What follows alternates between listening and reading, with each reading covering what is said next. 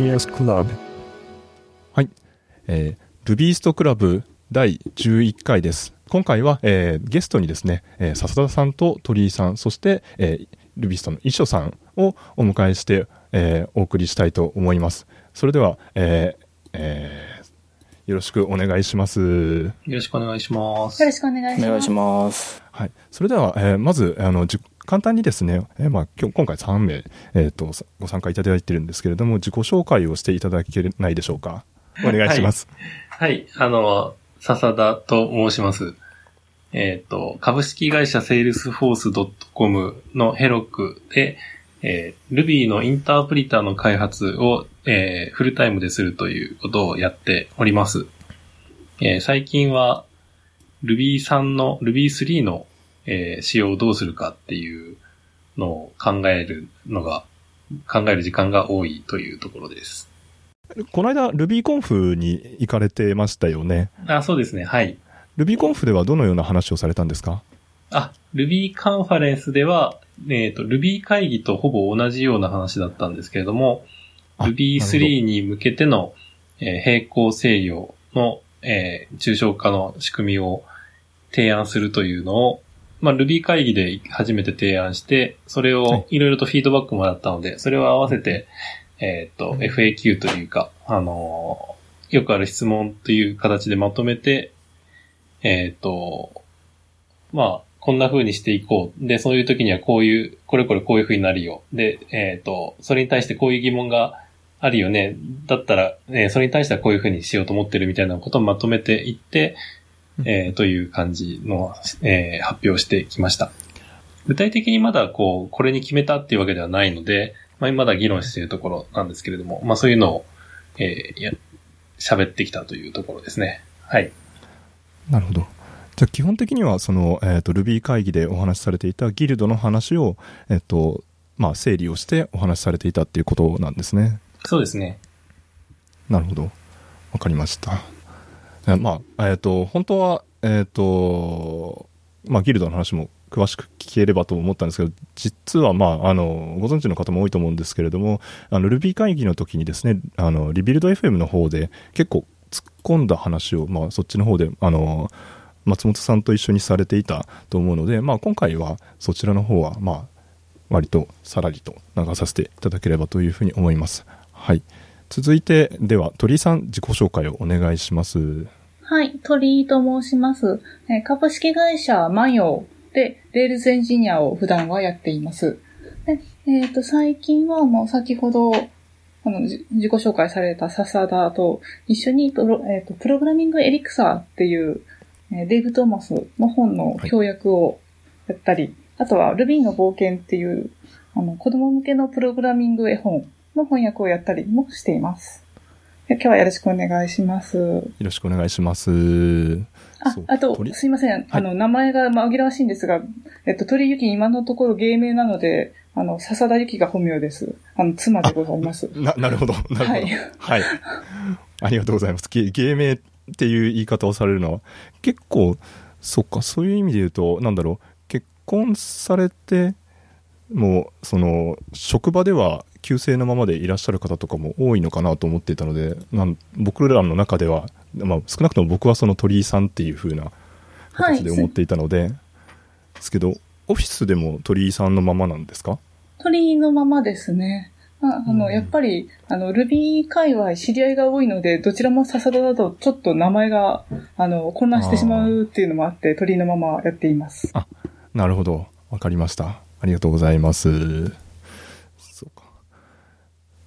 えっと、鳥居さんはそういう意味で言うと、僕が一方的に初めて、なんだろう、あの、認識したのが、万葉ルビー会議かな？のあ時に、あの、あの、参加させていただいて、それで、まあ、あの、あ、あの、認識をしたという記憶があって、結構、なんだろう、あの年が僕のちょうどクックパッドにあの当時転職をする前のタイミングでマンヨール B 会議でえっ、と小川さんあのが確か転職についての話をし,、してるのを聞いてそれでなんか転職活動を開始したっていう記憶がありましてですねあれがだから結構ターニングポイントになった、あの、リージョナルだ、リージョナルじゃないや、まあ、あの、Ruby 会議だあ地域 Ruby だったので、ちょっと、あの、感慨深い思いがあります。はい。今日はよろしくお願いします。ははい、よろしくお願いします。よろしくお願いします。はい。で、えーっと、最後に、はい、一生さんも今日に、えーっと、出ていただいて、えーいろいろお手伝いしてもらいたいと思います。一生さん、い自己紹介よろしくお願いします？あはい、えっ、と、一緒です。えっ、と、僕は、えっ、と、 Rails のプログラマーしてます。えっ、と、今日は、えっ、と、チェゾーさんの緊張ほぐしに、えっと、来たんですけど、えっ、と、僕自身もちょっと緊張し始めてきてるんで、まあ、どうしようかと。えっ、と、ちょっとドキドキしてます。よろしくお願いします。よろしくお願いします。はい、そう、そうなんです。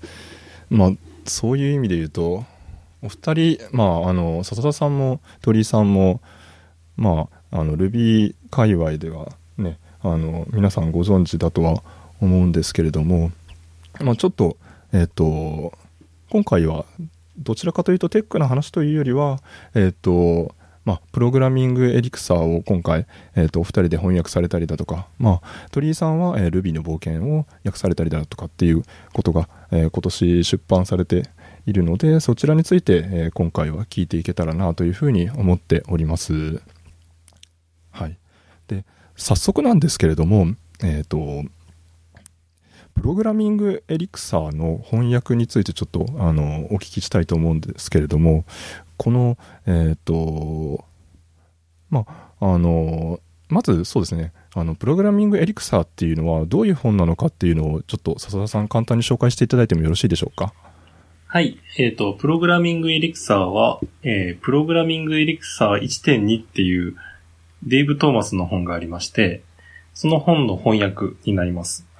で、えっ、と、このプロ、えっ、と、現状ですね。現状プログラミングエリクサーは、えっ、と、まあ、エリクサーのリファレンスと、あ、そもそもプログラミング言語エリクサーっていうのがありましてっていうところからあ、そうですね。ですねはい。で、プログラミング言語エリクサーっていうのは、えっ、と、まあ、アーランの環境みたいなものの上に、えっ、と、みたいなものというか、まあ、アーランの環境の上に、えっ、と、まあ、Ruby っぽい文法の言語を乗っけたみたいな、ぶっちゃけで言うとそんな、えっ、と、プログラミング言語なんですけれども、まあ、そういうものを、えっ、と、紹介していると。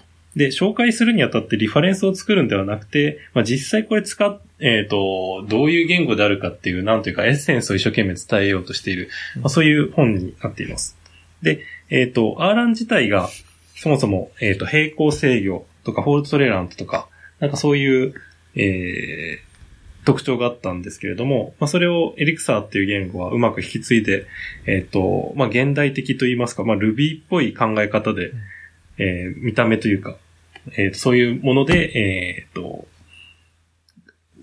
えー使いやすくしているという言語なので、えーそういうのを好きな人には多分、えーいいんじゃないかと。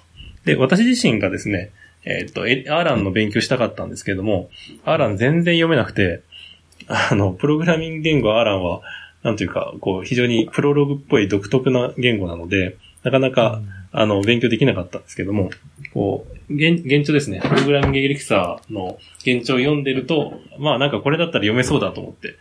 で、デイブ・トーマスが、えーっと、まあ知り合いというか、まあ知らない人ではな、メールアドレス知ってるぐらいの中だったので、うんうんまあメールアドレスは公開してますからね、彼は。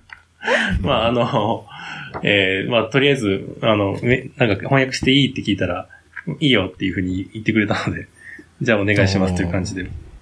えーっと、だから本の紹介からちょっと外れてしまいましたが、いや、大丈本夫です。本の紹介、本の紹介。まあ、リファレンスじゃないけど、なんというかこう、デーブがこう、すごく、なんていうんですかね、こう、すすごい進めてくる感じがする本ですね。うんうんうんうんなんというかこう、えー、本当いいよこれ、みたいなのを一生懸命伝えようというのが非常に伝わってくる、あの、本になっていて、まあ正直そういう意味で、なんというか、えっ、と、情緒的な文章が多くて、あの、翻訳しんどかったです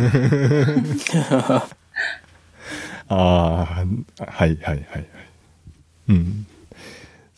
いや、そう、そうですね。結構僕もまだちょっと途中なんですけど、読ませていただいてて、すごいなんか語りかけるような感じのあの文章で、読んでる方としてはすごい、あの、なんだろう、割と普通の、な、なんて言ったらいいんですかね。まあ、オライリーで出てるような役所の本って、かっちりかっちりしているっていうイメみたいなイメージが強いんですけど、そういった本とはだいぶ違って、なんか、読んでいくと、その、スルスル、あの、エリクさんの世界に入っていくなっていうような感じがすごいしたので、すごい読みやすいなとは思っているんですけど、やっぱり訳されるのはかなりしんどかったですか？しんどいですね。あの、リファ、えっ、と、リファレンスの部分っていうのが若干あるんですけれども、要するに関数がこういうふうに、えっ、と、こういう仕様で、こういうふうに、えっ、と、きこういう機能でこういうふうな値を返すみたいなところは、なんかこうスルスルと訳せたんですけども、でそうじゃないところっていうのが、あの、だいぶ書き、えっ、と、悩んでというか、えっ、と、うん。まあそういう感じでしたね。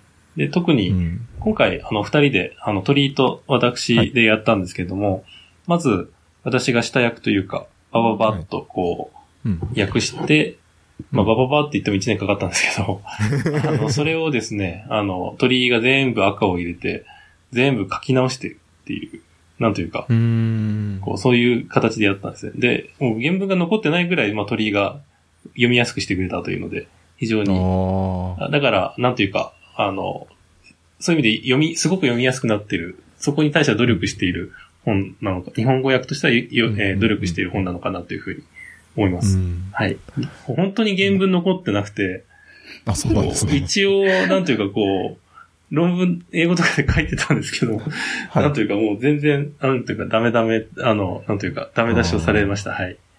ああ。なんか鳥居さんどうぞ。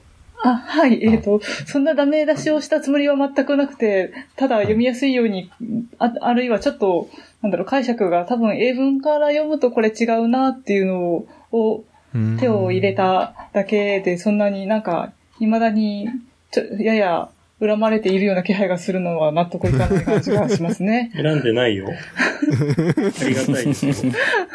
いや、そなんだろう、そういう意味で言うと、あの、まあ、すごく日本語読みやすくなっていて、すごいいい訳だなというふうに思っているんですけど、その、割と、あ、あの僕自身が、例えば Ruby 会議とかでも、あの、英語でプレゼンされ、笹田さん、英語でプレゼンされているじゃないですか。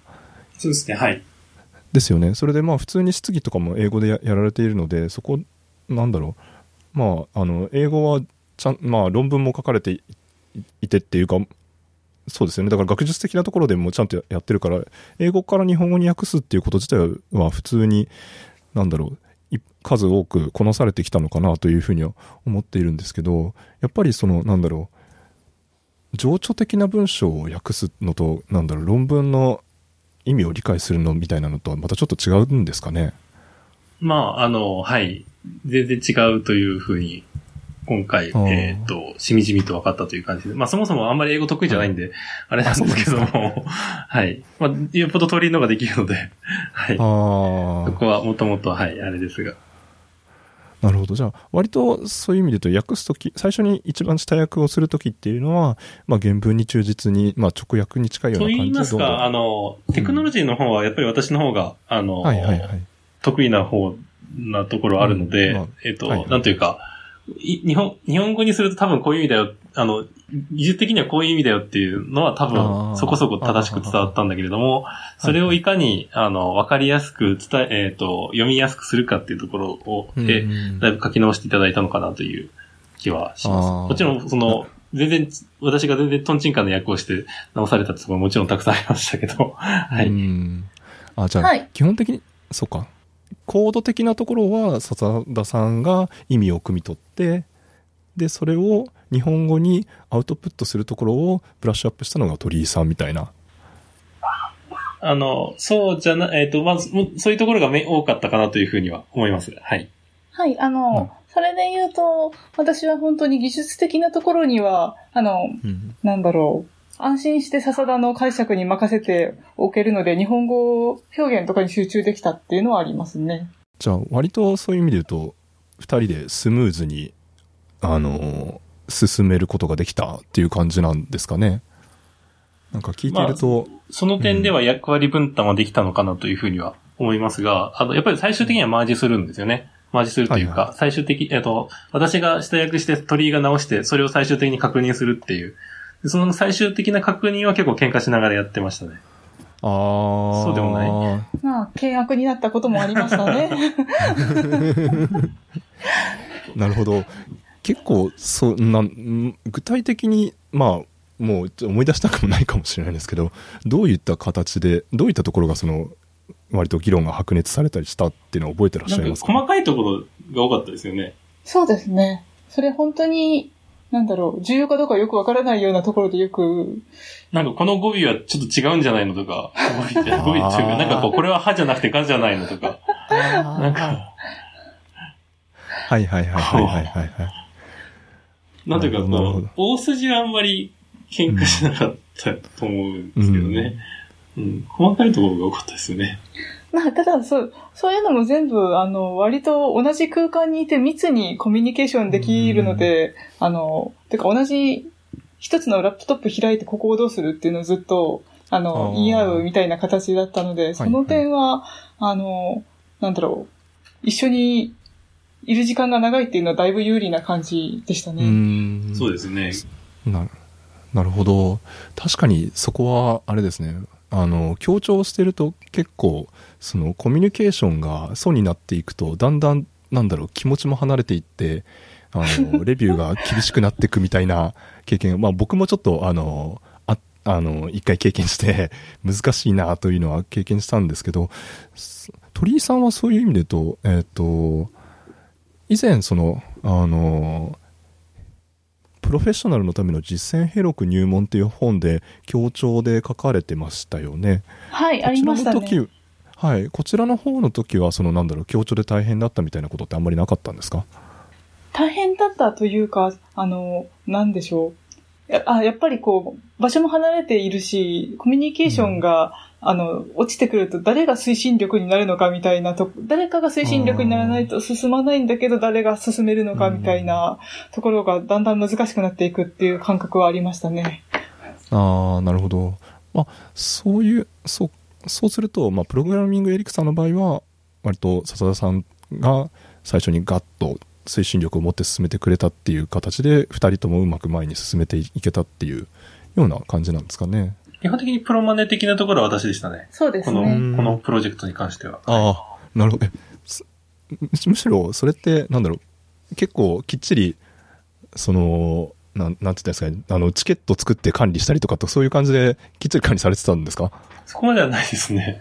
はい、そろそろやんなきゃ、みたいな感じまあ、ただ、あの、はい、一方向なので、なんというかこう、やんなきゃいけないタスクっていうのは、こうんう、えっ、と、まあ、一章やったら次二章やんなきゃいけないっていうのは、まあ、非常にわかりやすいやつあなので、まあ、あんまり管理す、えっ、と、まあ、やるかやらないかだけなのでっていう。そうですねうん。手戻りとかは別にないのうで。ん。仕様変更とかもあんまり、あ、仕様変更ありましたね。あ、ありましたね。あありましたねあったんで。すか？あの、プログラミングエリクサー一、あの、現状がですね、えっ、と、はい。1.0を対象にしていたんですけど、えっ、と、プログラミング言語エリクサー1.0を対象に最初の現状が書かれていて、我々はそれを対象に翻訳を進めていったんですね。はい。2014年の11月に1.0が出版されて、プログラミングエリクサー1.0っていう本が出版されて、それを、はい。えっ、と、下本、えー定本にして、翻訳を進めていって、で、2015年の12月の冬休みに、えっ、と、もうこれそろそろやんなきゃあかんっていうことで、わーっと進めて、よし、できたっていう、まあ、大晦日のあたりに、紅白とかをチラチラしな、見ながら、よし、できたぞっていう時に、その次の日に、プログラミングエリクサー1.2が出版されまして、現状の方で。されまして、まあ、ベータ版だったんですけども、まあ、やべえっていうことで、えっ、と、デーブ・トーマスとか、まあ、関係各所にかん、えっ、と、確認しまして、これは日本語版も1.2に追従するべきであろうということになりまして、えっと、まあ仕様変更ですよというところですね。あの、まあ、ただ、あの、仕様変更といっても、コロコロ変わるものではないので、まあ、一回変わってしまえば、あとは diff を眺めて、それを、えっ、と、付き、かえっ、と、付き合わせて、えっ、と、英語ここ変わってるから日本語こういう風に変えようとか、っていう話はありました。で、えっ、と、プログラミングエリクサー、えっ、と、エリクサーっていう言語自体がやっぱりまだ新しいもので、2012年ぐらいだったと思うんですね、作られたのが。はいなので、えっ、と、まだまだ、あの、仕様が、あの、揺れてるところもあるんですけれども、えっ、と、今、最新版1.3、えっ、と、エリクサ1.3っていうのが最新版なんですけれども、我々が、あの、元にしているプログラミングエリクサ1.2っていうのが、まあ、エリクサ1.2をベースとしています。で、えっ、と、1.0から1.2っていうのは結構変わっていて、あの、そもそも削除したところ、変更したところだいぶあったんですけれども、1.3、えっ、と、1.2から1.3っていうのは非常に、なんというか、機能追加が若干あった程度で、そんなに、あの、大きな変更はないので、あの、今でも、えっ、と、プログラミングエリクサ1.2っていう、この、えーあ、それを元にした、まあ、今回の役所ですね、プログラミングエリクサーっていう本は非常に、あの、おすすめできるというか、うんあの、今買って特に後悔するものじゃないというふうな ものだと思います。はい。若干増え、あの、機能追加されているので、これを読んだ上で、あの、少しキャッチアップするだけで十分だというふうに思います。はい、宣伝です。あ、ありがとうございます。なるほど。そういまあ、結構若い言語ってそういう意味、なんどんどんどんどん変化が激しいですもんね。そうですね。はい。僕も、なんだろう、最近ちょっとあんまり時間なくて触れてないんですけど、ジュリアっていう言語を一時期よく触っていた時期があって、あれもなんか1年に1回ガーンガーンとバージョンが上がって、どんどんデプリケートされていってっていうそう風になって、ですね。はい。そう、まだ本が1.0になってないですもんね。なってないですね。なってないです。なってないのもあって、そのほ本が出るたびに、おこれ古いよな、古いよなって言ってみんなで、あの、何が古いっていうのをつつき合うみたいな、そういう感じで、あの、突っ込んでるだけで終わってしまうみたいな形になってしまうので、なん、なんて言うんだろう。本を出すサイクルと、言語のアップデートのサイクルって、多分本の方が結構長いかなというイメージがあるので、そこは。さらに役役役所になるとさらに原著プラスなんだろう翻訳の期間って形で伸び。てしまうとはい。だいぶ辛いですよねそこはね、うん、まあ、な、なので、今回は、あの、まあ、うまいこと、うえ、うまいタイミングで出せたなとは思いますね。はい。うん、なるほど実際実際エリクサー自身はなんだろう結構本を今読ん読ませていただいてると本当になんだろう Ruby っぽいようなシンタックスですごくとっつきやすく見えるんですけどターゲットの読者としてはせやっぱりその Ruby を使ってる Rubyist の人たちを想定して書かれているっていう感じなんですかねこの本は。ターゲットですね。ターゲットは、特に Ruby だけというわけではないつもりではいます。あのただ、まだ例えば PHP とか、そんなんでもいいんですけど、あの、Java でももちろんいいんですけれども、どちらかというと、あの、デイブ・トーマスの意図としては、関数型プログラミング言語っていう、あ、関数プログラミング言語ですね。っていうのを、えっと、いりの、あの、なんか、あまり難しくない入り口になればっていう、をえっ、と、うん意図として、プログラミングエリクサー推しっていう感じのところがありますね。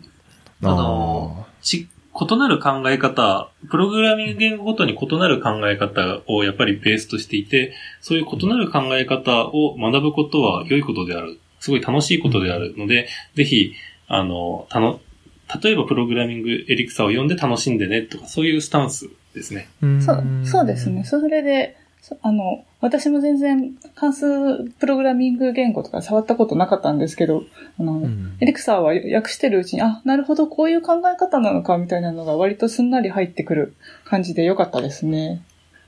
うーん。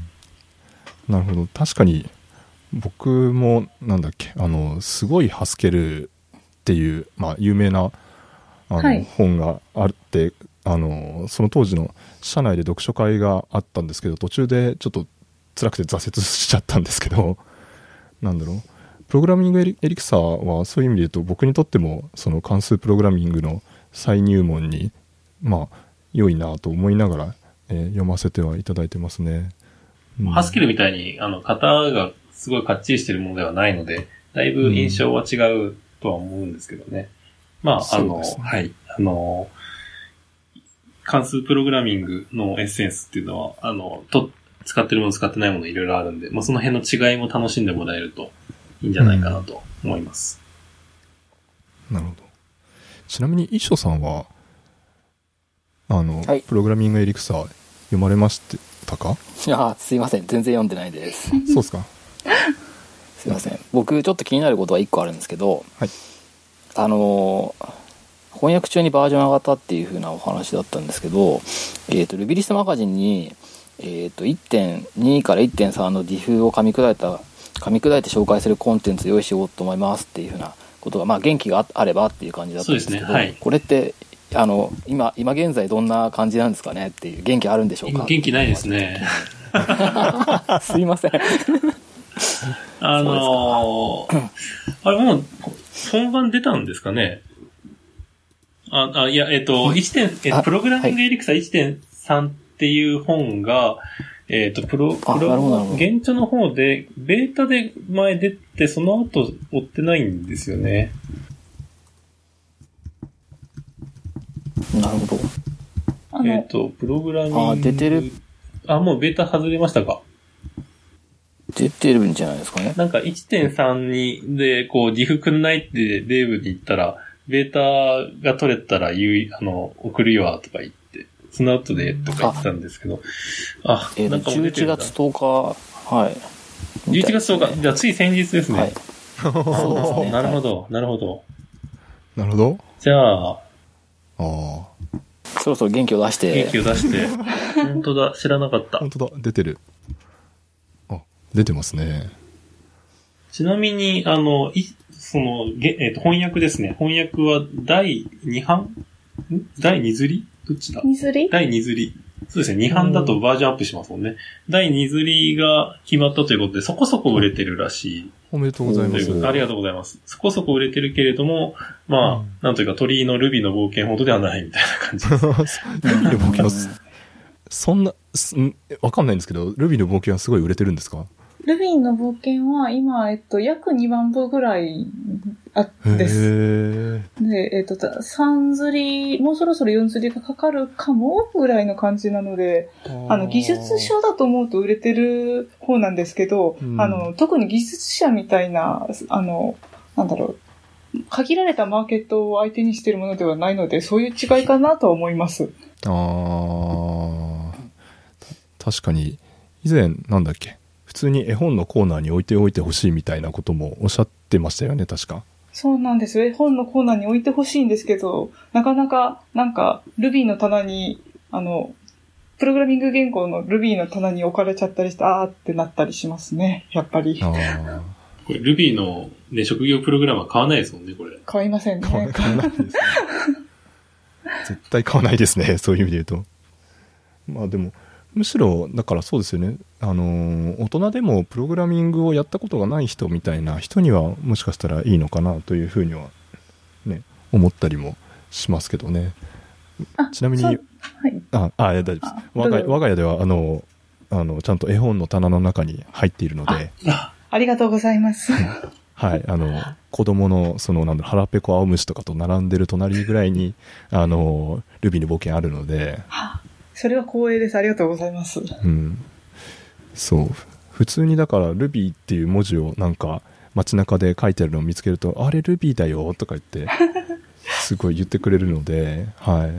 本当に。嬉しいですね。はい。そう。そうなんですよね。うん。じゃあ、プログラミングエリクサーの1.3は、じゃあ、あの、元気、元気を出していただいてという。ことですね。え、ちなみにデーブ・トーマス自身がその diff をわざわざ、あの、渡してくれるんですか？その、あ、いや、あの、SVN で管理してるので、あの、SVN の、あの、はいはいはい。FL っていう形で、私が、えっ、と、アカウントをもらうか、えっ、と、あー。まあ、彼に作ってっていうか、どっちかわかんないですけど、うんまあ、楽なのはアカウント作ってもですかね。1.2のまではそれでやってたんですよね。うーんなるほど。ちなみに、そうだ。ちょっとお聞きしたいなと思っていたのは、その、執筆の仕方っていう、まあ、どういう環境で執筆をしてたのかっていうのをちょっと聞かせていただきたいんですけど、翻訳ですか？あの、そうですね、翻訳の、はい、はい。はい。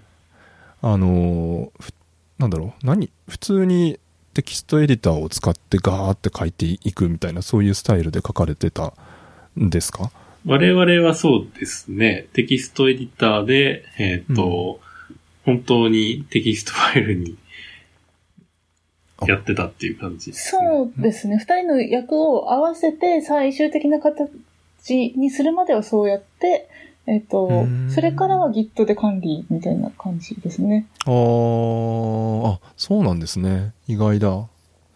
そうすると、あじゃあ、と、最初の下訳をさ笹田さんがガッとされて、あの、PDF から、あの、原文をコピペして、その下に日本語訳をつけてみたいな感じで。あ進めてますあ、わ、で割とアナログだ。アナログでした。はい。で、それを Dropbox で共有して、私がその、うん笹田訳の下に鳥居訳をつけてみたいな感じでしたね。ああ、なるほど、なるほど。だから例えば翻訳メモリーとかそういう、なんていうかモダンなのはあんまり使ってない。あんまりとか全然使ってないですね。うーん。なんかじゃあ、訳し方にその、なんだろう、この単語はこう訳すみたいな統一感とかっていうのは、特に、なんだろう、厳格にやってっていうわけではなく、ってことなんですかね。まあ、気合ですかね。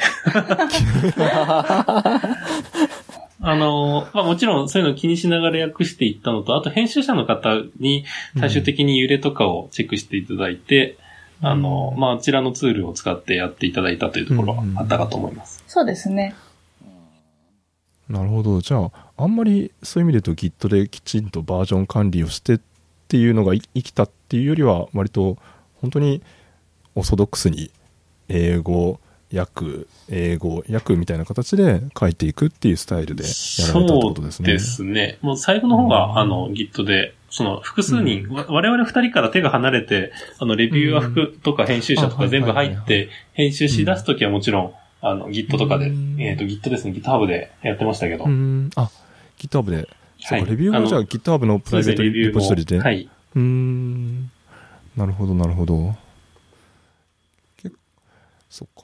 大体、レビュー、レビューでも、まあ GitHub 使うっていうのは、僕も、あの、なんだろう、加藤さんの、えっと、役所で参加したことがあるんですけど、なんだろう、あれ、役のレビューって、すごく、やってると難しいなって思うのは、結局その、英語力がないと、そのなんだろう、訳訳語を見て、きっと原文はこうなってるに違いない、ああ、違うみたいな、そのギャップを見つけていく作業みたいな形になってくるかな、というような、その時やった印象があって、その、なんだろう、結構、やっぱ英語が得意な人が、やっぱレビューされるって形だったんですか？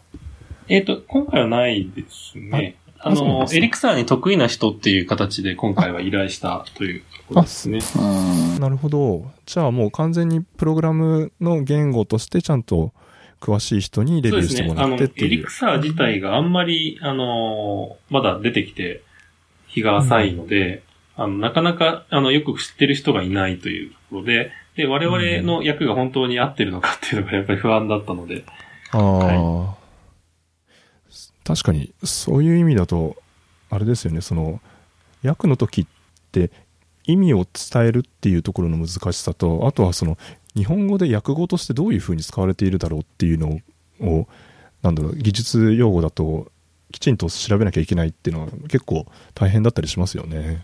そうですね。うん。だから、なんというか、えっ、と、まあ、ひえっ、と、いろいろ、こうこれどっちに進んだみたいなのはい結構揉めましたね。レビューの中でも。そうですね。プログラミング、あの、関数型プログラミングなのか、関数プログラミングなのかとか、そうなんですよ。なんか怖いですよね、あの辺の人たち。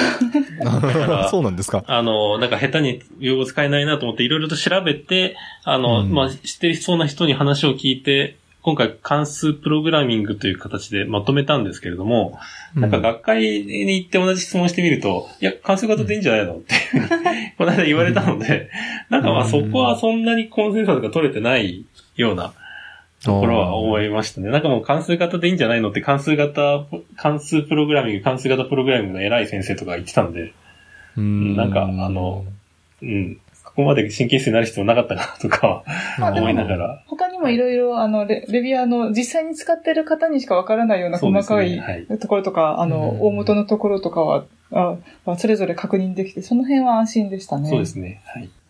うーん確かにそこはあれですよね僕自身も、まあ、今あのなんだろうクラウデラっていう会社で働いててよくその、まあ、あの US の人が書いた技術ブログを日本で日本語に訳すみたいな時があってその中でそのなんだろう AWS のではこういう風に訳すみたいなのを割と参考にさせてもらったりしながらあのクラウドのあの用語とかを訳すみたいな形にしてるんですけどやっぱり詳しい人が見る見るというかなんだろう違うな。日本であんまり訳語が定番みたいなのがない中でやるのはまあ結構大変だったりするからそういう意味で言うと、まあ、エリクサーに詳しい人がにレビューしてもらえたっていうのはすごい良いですね。はい。はいうん。あと、英語に詳しい人だと、あれですね、はい佐藤さんとかがいらっしゃいましたね。佐藤さんあオブジェクト思考入門とかを訳された人です。うーんあの、メイヤーの、なるほどなんか、その筋の人で、あそう、な、そんなんでその人に頼んだかっていうと、あの、はいひょんなことから、この訳してるんすよってその人と話をしてたら、あの、はいあ、これ訳そうと思って依頼したけど、断られたっていう。あ、先、先に笹田が取っちゃったからですね。あで、そういうご縁があって、じゃあぜひレビューをっていう。なんかあ勉強したかった。そうね。やっぱり一番、あの、うん。言語を習得するのに一番良い方法は、あの、うん。本を訳すことだっておっしゃってて。あ確かになっていう。なんかこう、英語の本、英語の本って言いますか、あの、これだけこう、なんていうか、読み込んだの初めてでしたね。う そうですね。結構非常に勉強になりましたはい翻訳するってなるとそのなんだろう読むだけだと割と適当に読み流してふーんこういう意味ねっていう風になんか捨て捨てれるところもいっぱいあると思うんですけどその翻訳ってななると隅から隅までね訳さないといけないじゃないですかそうですよね。そうするとなんかこの細かいところだけどここは何て言ってるんだろうとかその、まあそう、本当そのこれよ通りですね。よくわかんないんだけどさって言って、しかもこれ別に、なんだろう、本文の中ではすごいどうでもいい、なんだろう、ちょっとした例えなんだけどさ、この例えよくわかんねえよ、みたいな、うん、超ありましたね。んですよね。そう。ですよね。なんか僕も以前、その、なんだっけな、Python かなんかの、あの、ブログを、人のブログが、あ、これ面白いなと思って、あの、Python に関することを、あの、訳したんですけど、途中からだんだんなんか、その、その、その人のすごい熱い思いがほとばしってきてしまって、なんか、すごい、なんというか、あの、ベラベラベラベラいろいろ語り出して、で、しかも上長、上長になってきて、なんかここ別に訳さなくてもいいわかるんだけど、でも、俺は訳すって言っちゃったからな、とか言って、すごい細かく訳訳して辛い思いをした覚えがあるので、やっぱりそこはなんか、なんだろう、しざっくりつ意味をつかむのとはまたちょっと違う苦労がありますよね。そうですね。うん。なんか例えで言うと、あ、例えというか、例で言うと、えー、なんだっけな。ん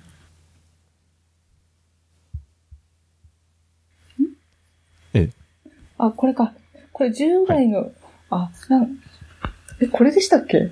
あ、ごめんなさい、今ちょっと、あの、笹田とあの、羊のやつ。羊のやつここじゃないよ。あ、違ったう。ん。あ、なんかあの、犠牲のこ、えっと違うな。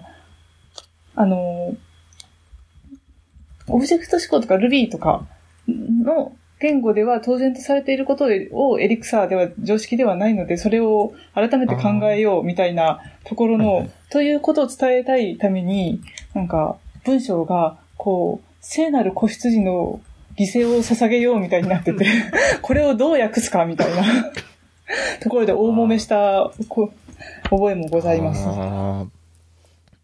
なんか、あれですよね、バックグラウンドが、だいぶ、日本人のバックグラウンドと違うから、それ言われても、ん？っていう風になっちゃうそうなんですよね。ですよね。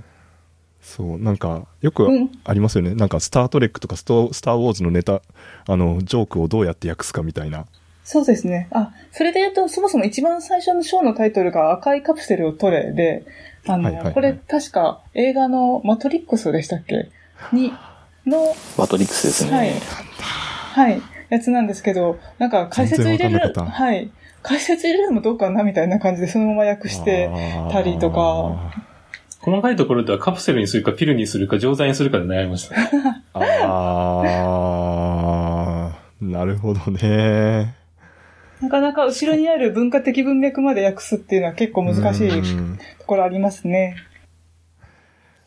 昔、あれ誰、な、何かのカンファレンスで、ロード・オブ・ザ・リングの、あの、はや、あの、例えが出てきて、すごい、や、訳がめ、うまく訳してたみたいな話もありましたけど、なんだろう、文化ギャップって、もう翻訳ではどうしようもなく、なくて、その、なんだろう、それをいかに日本語でわかるような形に言い換えるかみたいな、そういう問題になってきますもんね。そうですね。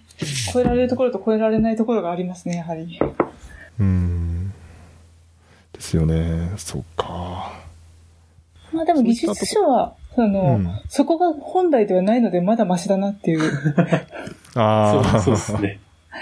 まあ正直、なんか分かんなかったら、なんか適当に切り捨てても、分かんないですもんね。あ 伝えたいのは言語仕様だったりするので別に、あの、そこさえきちあの正確に伝わってれば、まあなんとかなるみたいなところはあって、あの、文学の翻訳とかされてる方はよほど大変なんだろうなと思ったりしますね。ああ、なるほどね。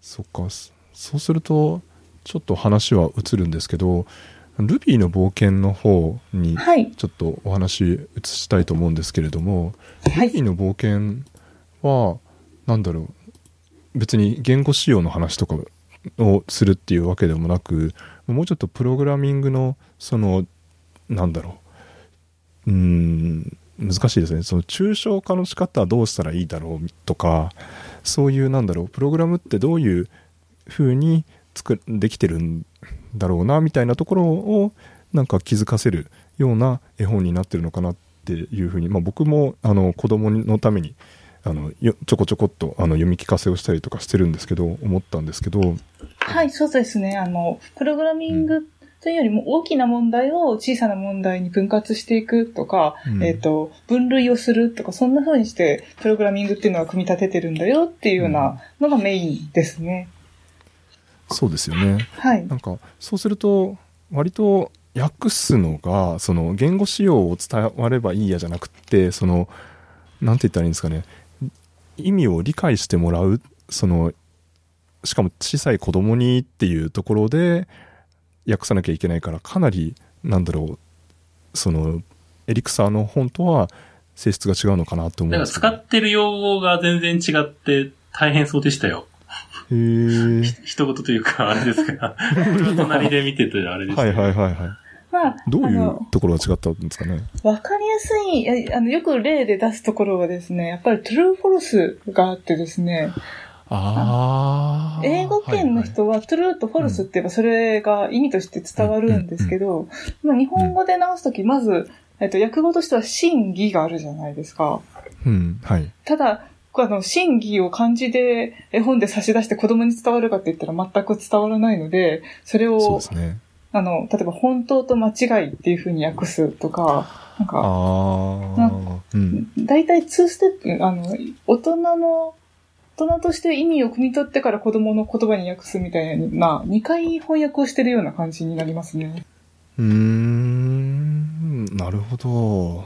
あの、別、別の本というか、あの、はい。さっき見てたやつで、ディテクトをどう訳すかっていうのが、なんか見てて面白かったです。ああ、そうですね。ディテクトってこう検出するって書けないじゃないですか、うんうん子供向けに。ああ、いけで、ないですね。はい。で、ディテクトは、その文脈では、あの、センサーの話だったんですよ。あの、あ、うんなのでセン、センサーが感じるみたいな感じ、えっ、と、役にすると感。じる。はい。ああ。なんというか、まあ、本当に、あの、使える言葉が絞られていて大変そうだなという。そっか、語彙を少なくしなきゃいけないから、難しいのか。はあ。なるほど。そうですねいや、うん。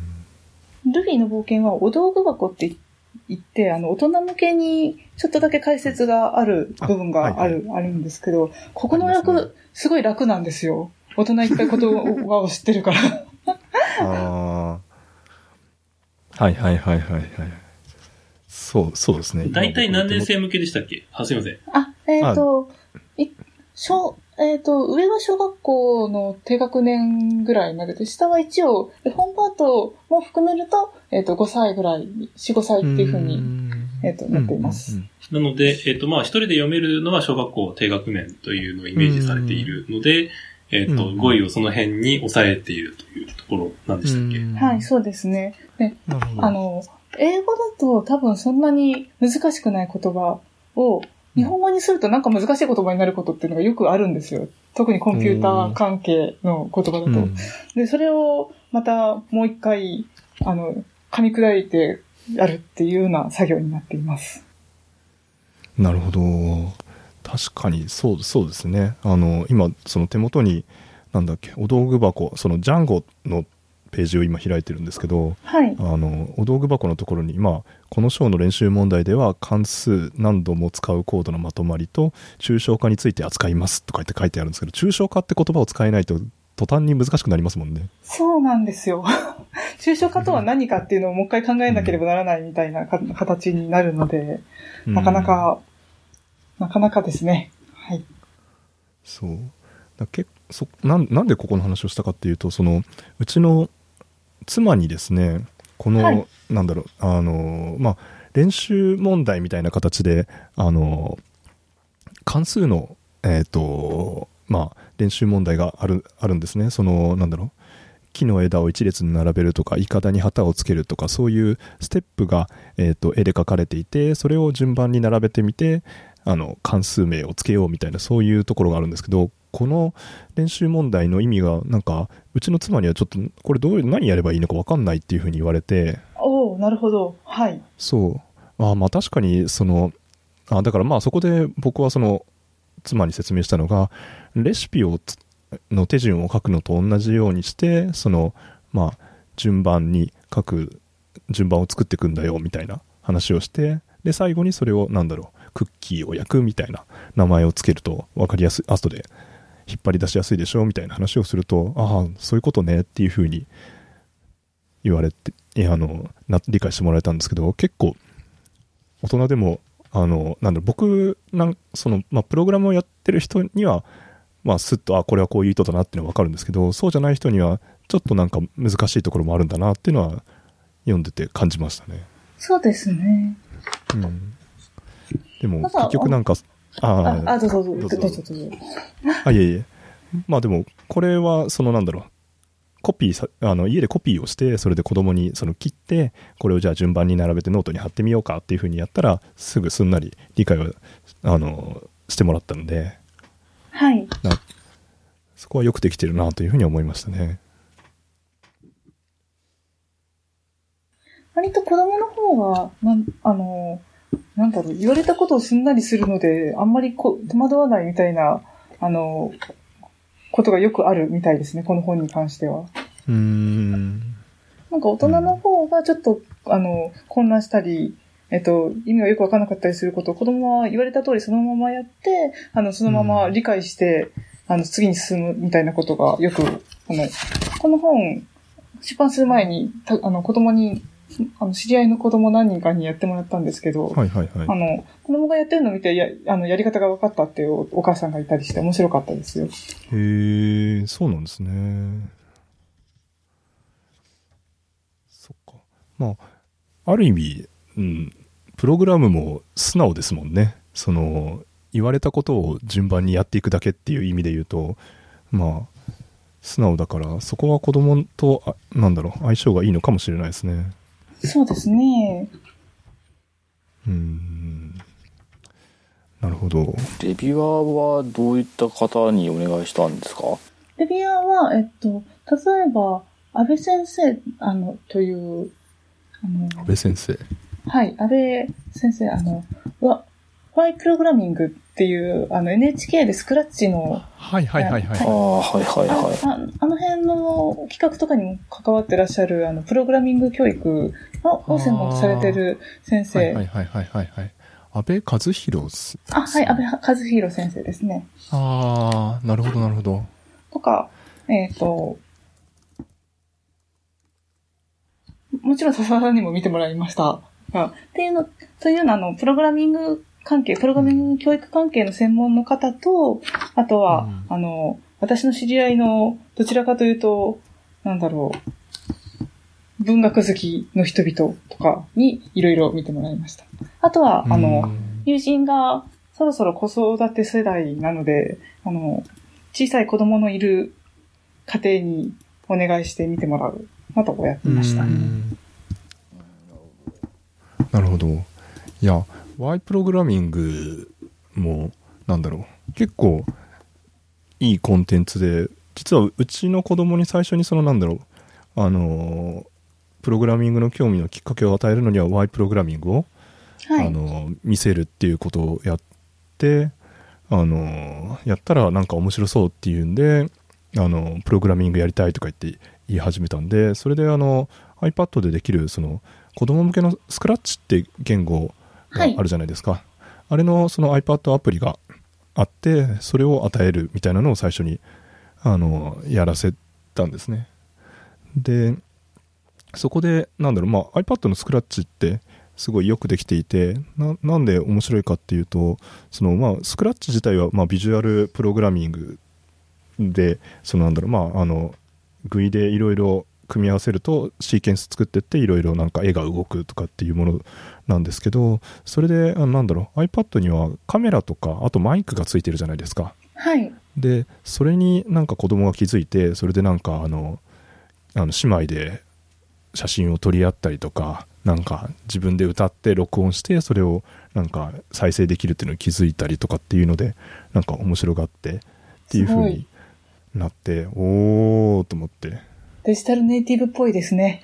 そうそうなんですよなんででそれをまあちょっとあのスクラッチ触らせたあ後のタイミングでちょうどうちにあのルビーの冒険が来たので、はい。なんかそこはすごいあの、まあ、上の子当時5歳だったんですけど5歳の子が読んであの割とすんなり理解してたなっていう感じではありますね。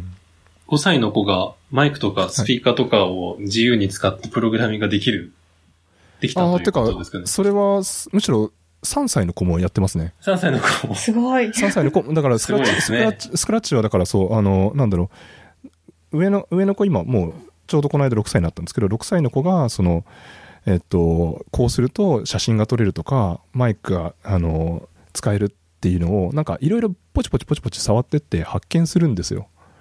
で、発見して、それでなんか、あの、いろいろ歌って録音してるのを見ると、下の子がなんか気になって、あの、やり、やり出し、やろうとし始めて、教えてもらって、みたいな形なんで、だから、なんだろう、PC、我々からすると、まあ、プログラム書くのは PC でやる、まあ、コンピューター使ってやるっていうのが、まあ、大前提じゃないですか。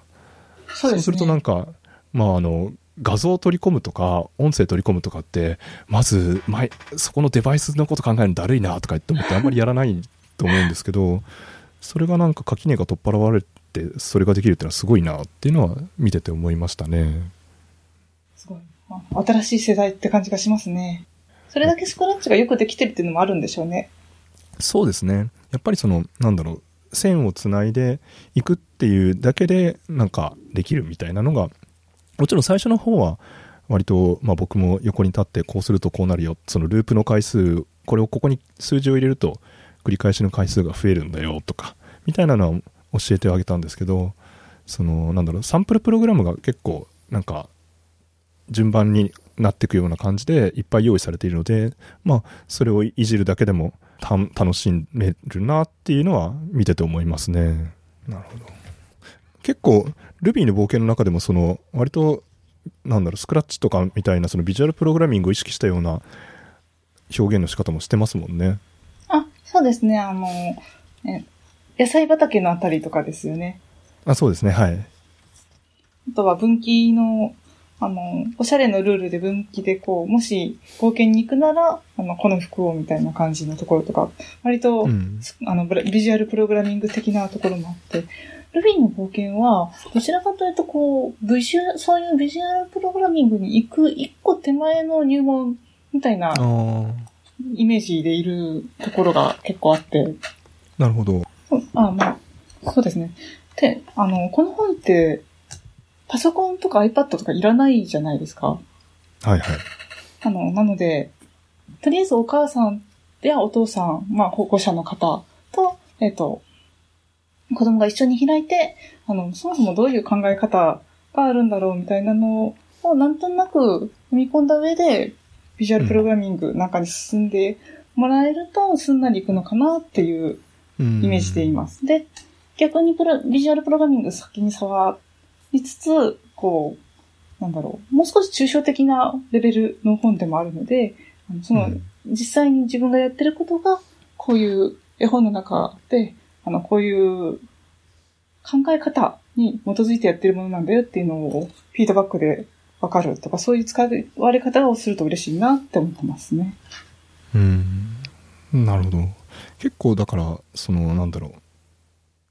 仲間、仲間分けをしようみたいな、そのお弁当の話とかで、そのベン図が出てきて、それで、なんだろう。ブロッコリーと人参とオレンジと洋梨とっていうので、なんかいくつも仲間にしてみようみたいな、その、割と数学的な、その集合を考えさせるみたいなのもあったりとかして、そうですね。その、うん、割と、あの、す算数の入門書的な要素みたいなところもあるんだなっていうのはちょっと思って読ませてもらいましたね。うん。現状書かれたリンダは、これは、えっと、英語でもともと書かれていたのを、それを日本語に訳したってことなんですよね。あ、そうです。えっと、現状は、フィンラン、あの、まあ、リンダ、フフィンラィンドの人なので、あフィンランド語語ですか？あがあ、そうなんあですね。あって、でも、あの、英語も一緒に出すみたいな形。ああキックスそうなんですねはい。あの、キックスターターでお金を集めたのは英語版だと思うんですけど、あーあ。なるほど。じゃあ、もうオリジナル、一番最初のオリジナルはフィンランド語？同時ぐらいに発売されたんじゃないですかね。まあ、両方リンダが用意してという形でしたうー。んなるほどじゃあでそれの英語版をもとに日本語に訳していったってことなんですねはい、そうなります。なるほど実際実際どうなあの結構リンダも今年ね日本にちょこちょこ来てワークショップみたいなのもされてるっていうのはあのネットとかのニュースで見たりするんですけどそのなんだろう実際にそのこ子供が読んでるみたいなところって見られたことはありますか？子供が読んでるところですか？あそうですね。はいはい。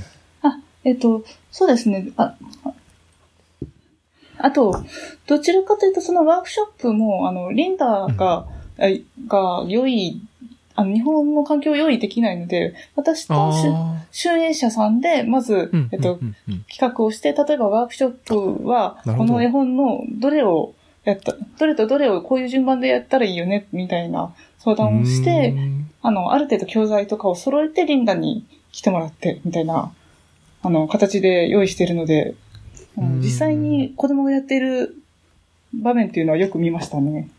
ああなるほどすごいですね。結構じゃあワークショップはこ人気だったんですか？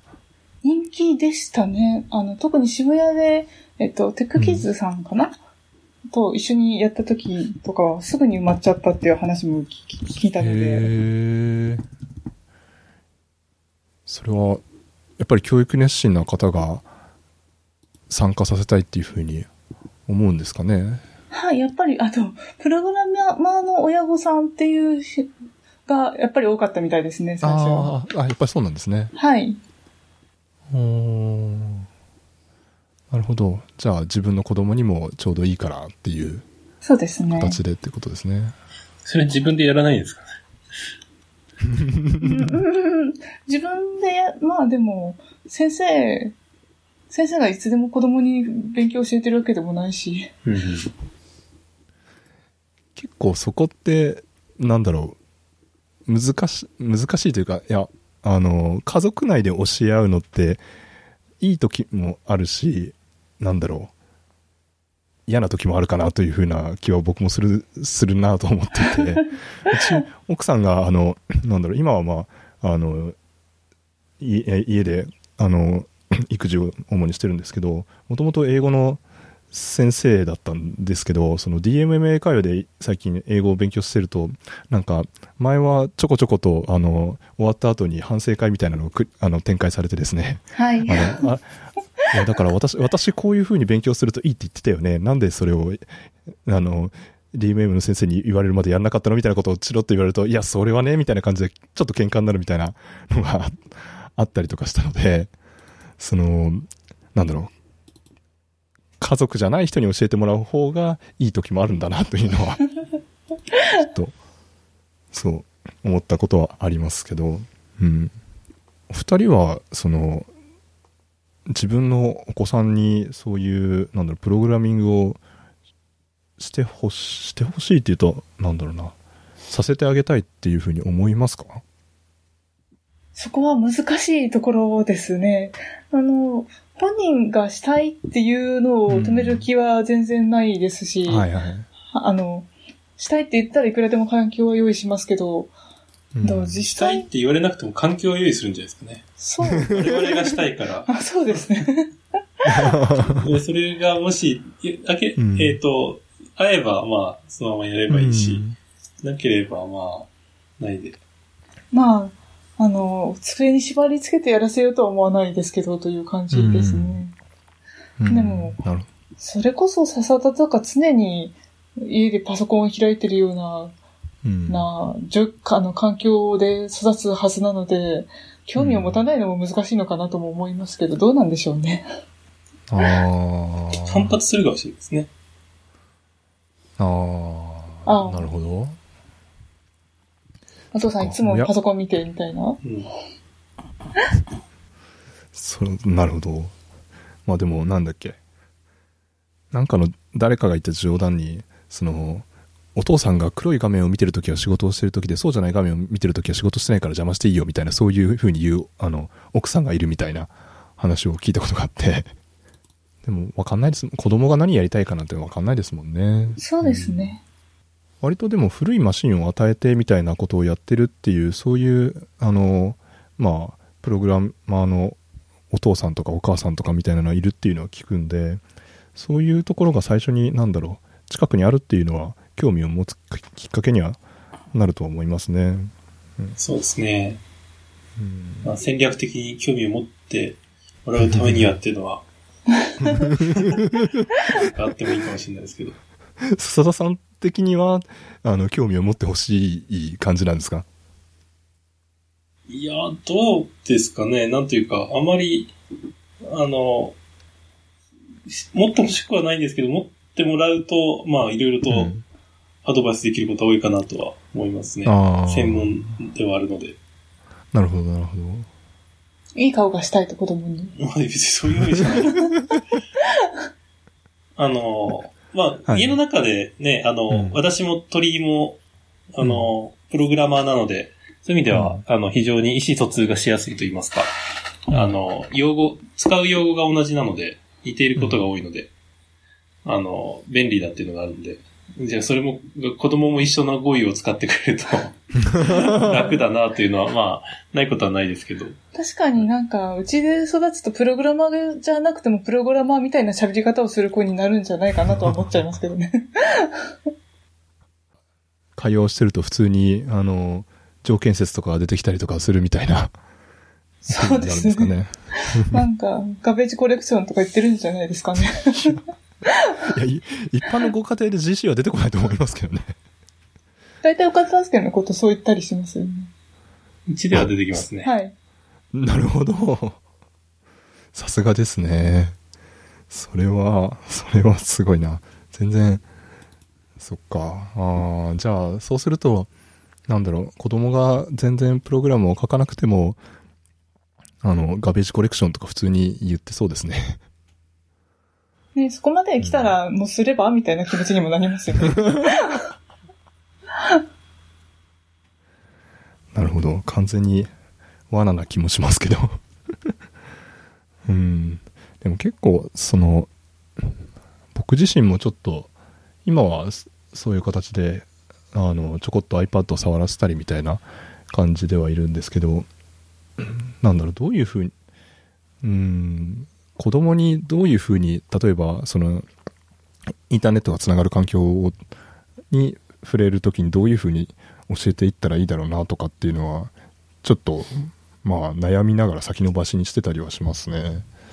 そのなんだろう、まあ、自分の時は割と好き放題やっていたのでなんか痛い目自分で見たりとかしてその中学生とか高校生の時とかは過ごしてたんですけどなんか自分の子供はどういうふうにそのインターネットでコミュニケーションしたりとかっていうのを知ってもらうのがいいんだろうなっていうのはち割と最近ちょこっと考えたりはしますね。うん。そうですよね。難しいですよね。今の時代。あの、まあ昔は本当に違い保険というか、親も何もわかんないからやり放題だったんですけど、ある程度我々はもう何があってどうっていうのは分かっているので、その上でどういうふうに過ごしてほしいっていうのは、本当に難しいですね。難しいです。あの、そういう難しさもありますけど、でも子供が、そういう、私たちの子供が、そういうのに触れる時代になったら、やっぱり私たちがわからない領域もあるんじゃないかっていう心配もありますね。確かに。昔だと割と牧歌的なインターネットだった時代はなんか、その、ちょっといたず、いたずらというかちょっと悪いことしても、まあ年長者というか面倒見のいい人が叱ってくれるみたいな、そういうので収まるみたいなのがあったのかなっていう気は、すごい自分の経験を振り返ってみるとそういうのがあったんですけど、その、今だと割となんか炎上、一発炎上するとそれで名前も写真も出てみたいな感じになるっていうのは結構、なんだろうな。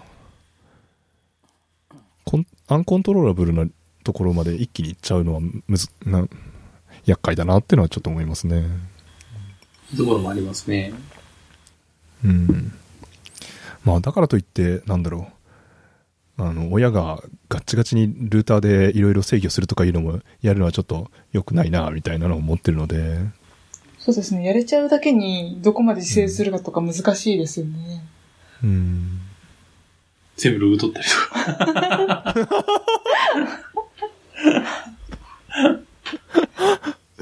なるほど。全部、全部ログと取るって発想なかったですね。確かにさ、先ほど鳥居さんが言われたように、なんか自分たちの分かる範囲とは全然違うことを子供ってどんどんやっていきますから、そこをなんか心配するというよりは、最終的にはきっと、あれなんでしょうね、その人と人との、まあ信頼関係で、や、まあ話をしていくしかないのかなっていうのはちょっと思いますね。その辺は我々はこれから学ばねばならないところですね。ああ、なるほど。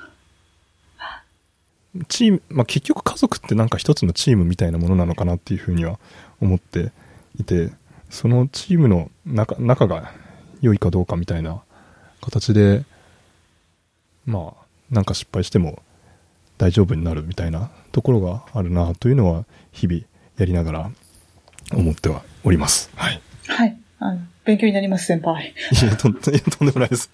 そんな、そんな。いやいやいや。なるほど。うん。ちなみに、その、チームワークっていう意味で言うと、その、なんだろう、二人とも、まあ、本を訳訳したりっていうのをされてるだと思うんですけど、お互いそのパートナーが訳してる時っていうのはどういう形で、あの、振る舞ってたんですか？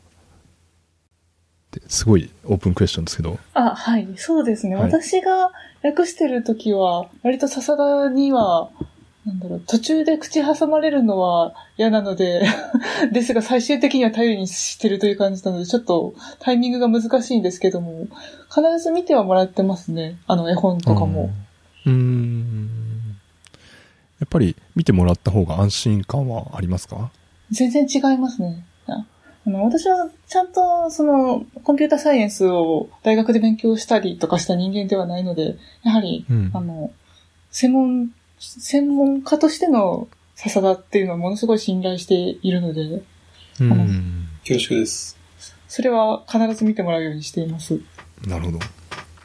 確かに、そんな専門家はなかなかご家庭にはいませんもんね。はい、大変、なんていうか、ありがたい環境ですね。なるほど。そうか。じゃあ、笹田さんが訳されてる時はどういう感じだったんですか？どうだったんですかね。あまり気にせずやってたので。えなるほど。別に、ひ一人でやってるだけだよね。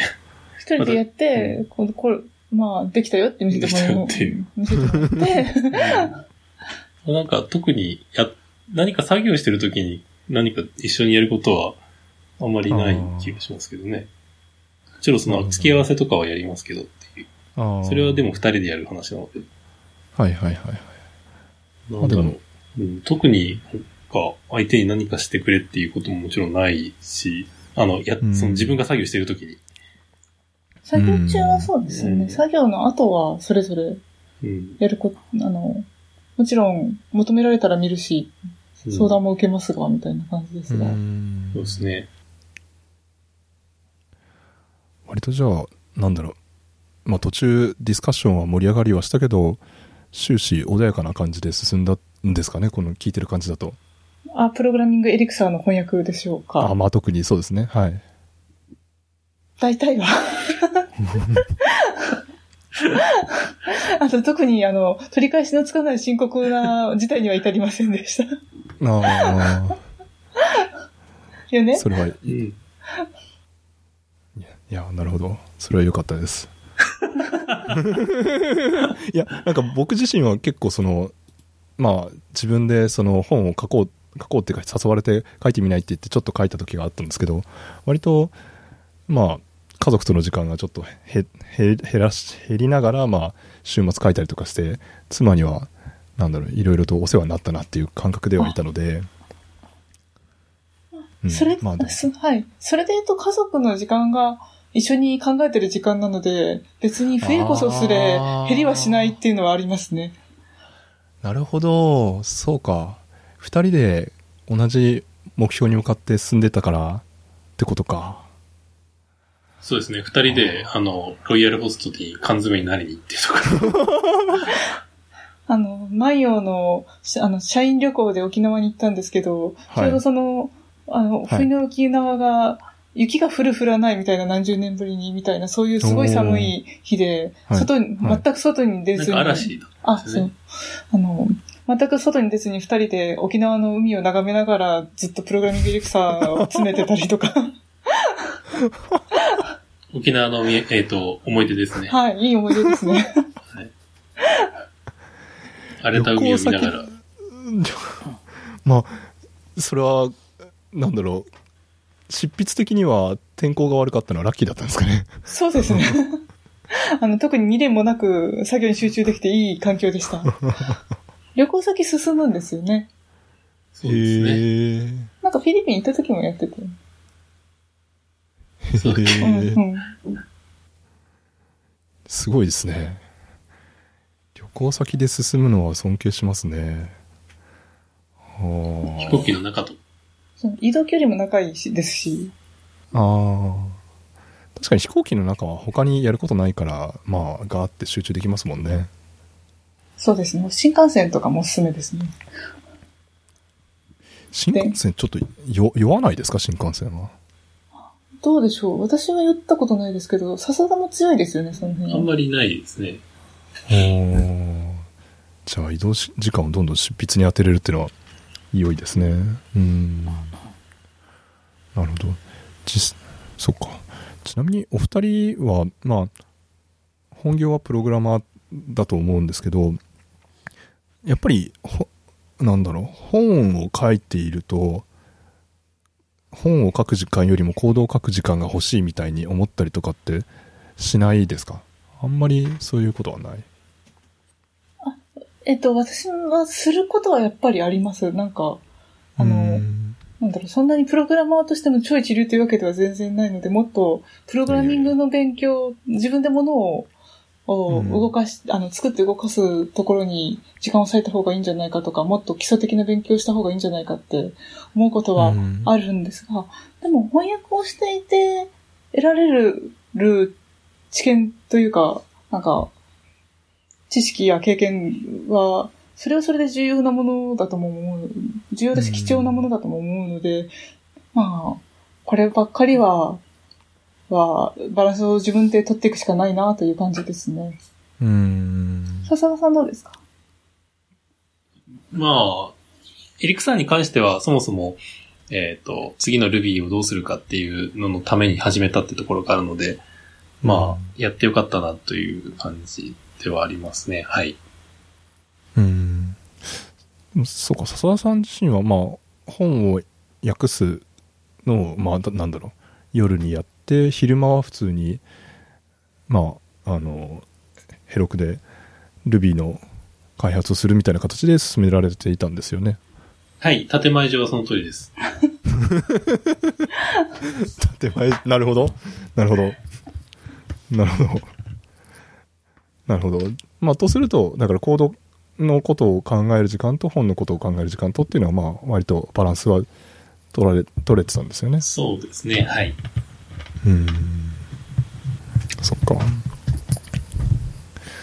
そお二人、本を、まあ、訳してみて、なんだろう。い一番得ら得られたものって、やってよかったなっていうのは、なん、なんですか？やってよかったもの。やってよかったこと。プログラミングエリクサーは、私はもう本当に新しい言語を、うんえっと、習得する入り口になったっていうことと、それを、あの、なんだろう、すごい細かいところ、深いところまで、あの、うんせん笹田という専門家と、に、あの、なんだろう、わからないところ全部聞きながら、あの、深いところまでやれたっていうのは本当にいい経験でしたね。うーん。確かに、それは、いい、なんだろう。新しい言語を勉強するのに、強力なサポーターが隣にいるっていう形ですもんね。はい、そうなんですよ。お得でしたね。私もエリクサは別にそんな、そもそもあんまりプログラミングしてないですからね、なかなか、んあの、どうかってところありましたけど、まあ、基本的なコンセプトは、まあ、共通しているところが多いので、うんその辺は解説できたかなという感じですうね。んなんか良かったところだと、まあ、いつまでも Ruby 続けてられるのかなっていうのがあったので。まあ、あの、それはどう、どういう、どういう意味で、ええか聞いてもいいですか？こう、いや、よく最近 Ruby は死んだってよく言われるじゃないですか。ああ。あ、そうか、Ruby 死ぬのか、と思って、こうーう、ん。あの、いつまでもう、一つの言語にこだわっててもな、という。あーまあ、というのは、あの、まあ、うん冗談というか、あれですけど、うん。あの、やっぱり Ruby 一つだけだと、やっぱり、あの、世界がひ狭く、狭くなってしまうっていうのは、もちろんあるので、広、うん。えっ、と、やっぱり、広めていかないとな、知見、えっ、と、まあ、世界を広げていかないとなと思って、えっ、と、取り組んだってところがあるので、あの、うん。エリクサーの知見も得られましたし、Ruby を広げていったり、それからまあ、エリクサーの世界にも、あのまあ、本を訳したっていうと、それなりに、なんというかうん、存在感出せたかなと思うので、あのまあ、そんな感じで良かったかなというふうには思いますね。なるほど。そっか。あれでも、笹田さん、普段書かれる言語って C、そうですね、C 言語ですね。はい。C で Ruby を書いてっていうそうですね、はい。ことですよね。じゃあ、まあでもそっか。エリクサーはベースが R ランか。そっか。そうなりますね、はい。なるほど。じゃあ関数プログラミングっていうもの、まあでも、まあでも言語の開発者の方って僕ちょっと、まあ、あの想像できないんですけど、いろんな言語があって、それをなんだろう、どういうものかなっていろいろ新しいのが出たら触ったりとかってされるんですか？あの、人によると思いますね。あの、松本さんとかはもちろん、あの、はい。言語マニアとしてたくさんはい。触られたり、まあ言語仕様をちゃん、うんあの、チェックするなりっていうのは、しっかりされるというふうに聞いてますけど、私はあんまり、その、勉強熱心ではないので、うん。基本的には、あの、あまり世界を広げない人なので、よまあ良くないなとはずっと思ってたので、はい。あの、まあ大学の教育受けてるので、そういう意味で、大学の情報科学、情報工学の教育を受けてるので、そのカリキュラムの範囲では、あの、うん。勉強はしたんですけれども、それ以外をなかなか、あの、自分で広げるってことがなかったので、いい機会かなと思ってやったという次第ですね。うん。そこ？まあ、あと言語仕様を考えるのか、言語処理系の実装を考えるのかでも、やっぱりあの分野が違うので。例えば、あの、Java っていうプログラミング言語がありますっていう時に、はあの、Java の言語仕様をよく知っている。で、Java の言語仕様に似た何かを知っている。で、そうじゃない何かを知っている。まあ、それは言語仕様の世界でいろいろ、あの、世界が広くありますけれども、あの、例えば、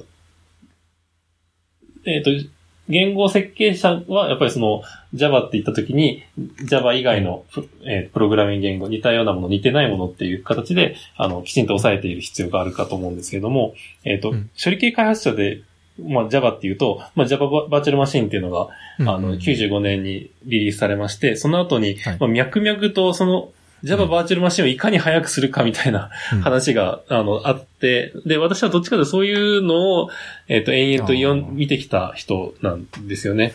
だから、うんあの、あんまりこう、他のプログラミングのパラダイムに詳しいかというとそうでもないというところですね。なるほど、なるほど。なんかどう実装するかで、どういう風な特質があるかみたいな話はうん延々とやってたんですけれども。うん。じゃあ、どちらかというと、その、なんだろう、まあ、てか、まあもちろんや、やる部の話とかも、からずっと Ruby の話は続いてると思うんですけど、その、まあ VM をどうやったら、なんだろう、最適化して高速化できるかみたいなところに興味を持ってずっと開発されてきてるという。まあ、そうですね。えっ、と、基本的な興味はそこら辺だったので。うーん。なるほど。だけど、今回はまあ、あの、Ruby3 に向かっていくにあたって違うところもちょっと見てみようってことで。そうですね。あのを訳した並行制御に関しては、やっぱりうん。Ruby の言語設計の話になるので、あの、はいはい。まあ、いくつか別のアプローチっていうのはちゃんとサーベイしないといけないなと思って、うん。あの、きちんと見、えっ、と、見たかったと。で、アーランがやっぱり並行制御で、あの、有名というか、あの、いいよねっていうふうによく知られている言語だったので、で、なんかこう、通り一遍の話は、アーランの本を読めばわかるんですけれども、なんか深いところまで全然わかんなくて、OTP の極意は一体何かとか、なんかそういうことが全然わかんなくて、いや、わうんえっ、と、い読んでもなんとなく分かった気になる程度だったので、本当にそれでいいのかなっていうのが、まあ、ずっとん引っかかってたんで、今回、うんまあ、まあ、でも、これでいいんだっていうのが分かってよかったっていう感じですね。はい。なるほど。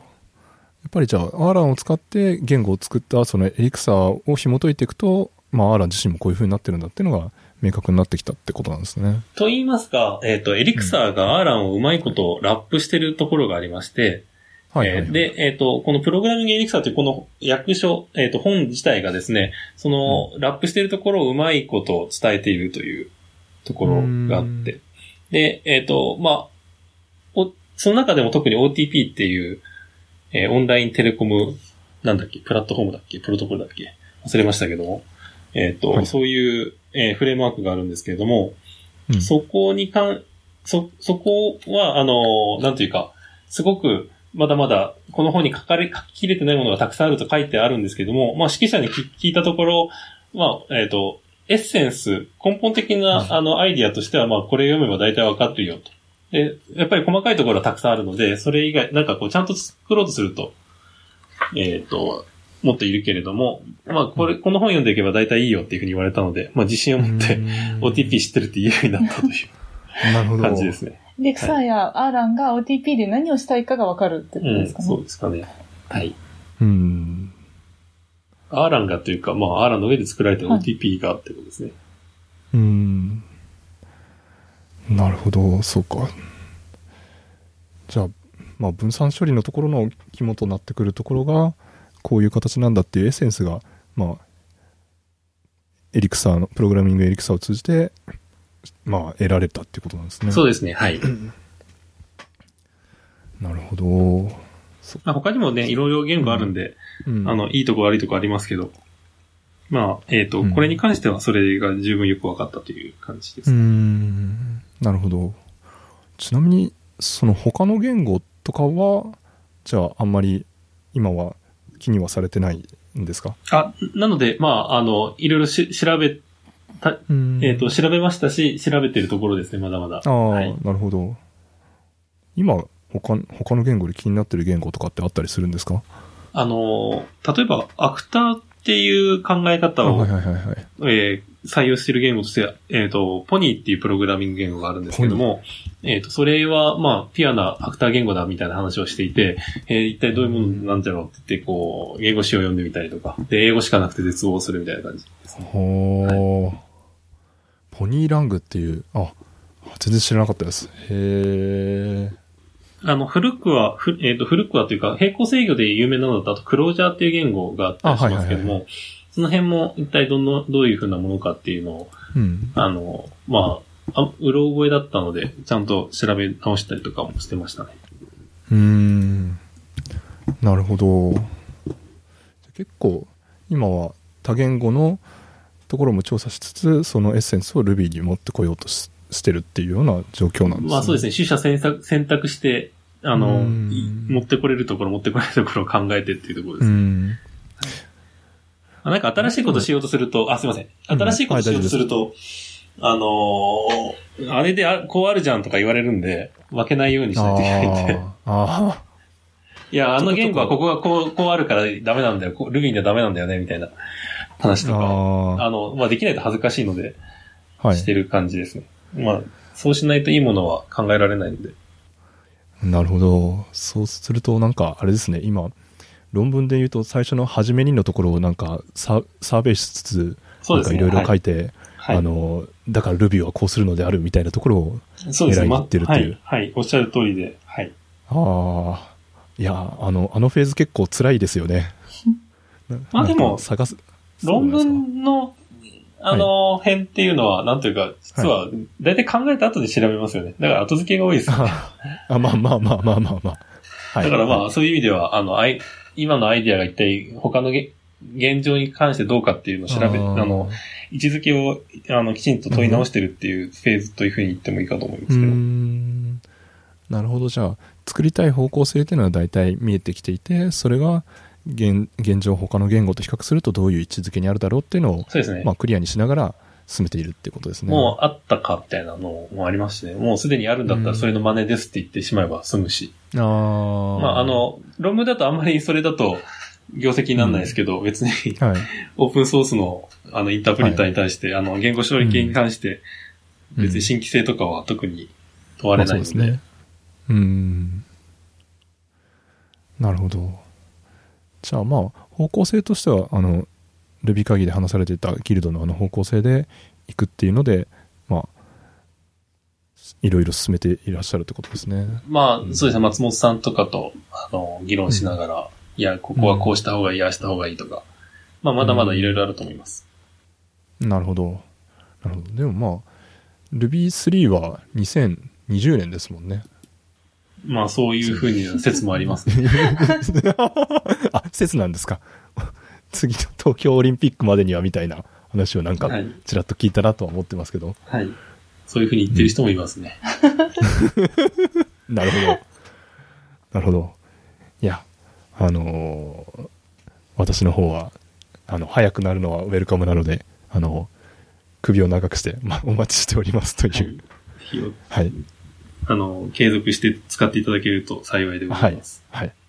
いえいえ、もう、あの、やっぱりでも、いろんな言語触って思うのは、あれですね、Ruby は、なんだろう、書きやす、一番書きやすいなっていうのは、僕は個人的には思いますね。その、なんだろう、こうやって書けば動くに違いないって言って書いたら動くっていう体験ができたのは、やっぱ Ruby だけなので、そこは、なんだろう、すごいなといつも思いながら書いてはいますね。うんうん、開発される側は何でもできるようにしなきゃいけないからすごい大変なんだなんだろうなというのはちょっと想像はしますけど、多分、なんていうかもう、うん。1000人に1人もや使わないだろうな、みたいな、そういう機能が辛いですね。うん、あんまりこう、普通の機能ってそんなに、普通に使うものだからなんか、その、あんまり困ることはないんですけど、はい。うん。いやななんか結構そのその言言語によってその思想がいろいろ違ったりするじゃないですか。で僕はだからプログラミング最初に好きになったのが Ruby がきっかけだったのでそのなんだっけな。もうさっきもちょっと名前出しましたけどジュリジュリアっていう言語だとなんかこういう風にするとあの便利なこういうなんだろう関数欲しいんだけどとかいう提案がされた時にそのなんだっけな。いやこのこうこういう関数を生やしたところでそれはオーダーが n の2乗にしかなり得ないからそんな遅いあの関数を入れるのはダメだと思うみたいな感じでリジェクトとかいうのをされてるのを見てなんか全然世界が違うなっていうのを思った記憶あるので。まあ、ジュリアは本当性能一番ですもんね。そうですね。やっぱり性能がまずありきで性能が出出るんだったらそれを実装として受け入れようみたいな感じなので。まあ Ruby は本当にだから楽しく書けるっていうところにフォーカスしているっていうのは、まあ、まあ、実際そうだなっていうのはやっぱり思うのでで楽しく書けて早くなるっていうと、まあ、まあとってもありがたいなっていうふうにはやっぱり思いますね。はい。うん。はい。なので、今後ともよろしくお願いいたしますというはい。感じでございます。はい。はい。というわけで、ちょっと、だいぶなんか、長くなってしまいましたが、はい。一緒さんの方から何か聞いておきたいことありますか？あの Ruby の冒険の次の版っていうんですかね。だいあ。なんか新しいのをはい。なんか作ってらっしゃるって聞いたんですけど、えっと、その辺のなんか触りをちょっと教えていただければなと思うんですけど。はい。あ、ありがとうございます。えっ、と、Ruby の冒険2っていうのが、あの、今、フィンランド、アメリカの方でも準備中ですし、えっと、すでに原本できてるので、それを私も翻訳を取り掛かっているところなんですけど、まだリリースされてないうん、あの、出てない。フィンランド版だけ出てるかあ、も。フィンランド版だけ出てて、英語版がまだ出ていない。出ていない形ですねですね。で、日本語版をその準備中で。はい。でえっと、今回ですね、あの、ルビー、主人公のルビーちゃんは、あの、プログラム、あ、ミングというよりも、コンピューターの話に行くんですよ、今回。あのコンピューターの中に、んに、あの、潜り込んで、あの、いろんな冒険をしていく。例えば CPU とか GPU に会ってみたり、あの、なんかマスストレージに会ってみたり、みたいな。あと論理ゲート、ロジックゲートに会ってみたりという、割と意外な方向に話が進んでおります。今回はだからコンピューターそのものを、あの、うん。体験したり、あの、自分、アクティビティの中でもこう、紙で組み立ててみたり、あの、っていうような方向性の本の準備をしていますね。サブタイトルがついてるんですか？えあサブタイトルは、えっと、コンピューターの国のルビーですね。ちょっと多分、アリス・イン・ワンダーランドうん的なものを、あの、イメージしている感じがあるので、それに沿った副題になっています。いつ出るの？えっと、4月観光予定なんですけど、4月から出て。なるほど。は いまあ、か予定、予定ってやつですよ。はい。はい。なるほどでも、今、あれですよね。あの、鳥居さん、もうすぐお子さんが生まれるんですよね。はい、あの、なので、子供を産む前に書庫を、えっ、と、お渡しして、えっ、と、レビュアーの方々に見てもらいながら、私たちは最初の1ヶ月、2ヶ月をくぐり抜け、えっ、と、なんか、少しでも手が空いたところで、あの、版を直して、4月か、まあ、5月ぐらいに出るといいなっていう、そういうスケジュール感でおります。だいぶなんかハードスケ、聞いてるだけでちょっとハードスケジュールだなというふうには。はい、ドキドキしております。はい。なるほど。でも、そうですね。それで生まれてからね、あのーそっか。物心がついた子供にこれ、お母さんが訳した本だよっていうのを見せれるっていうのは、いいですね。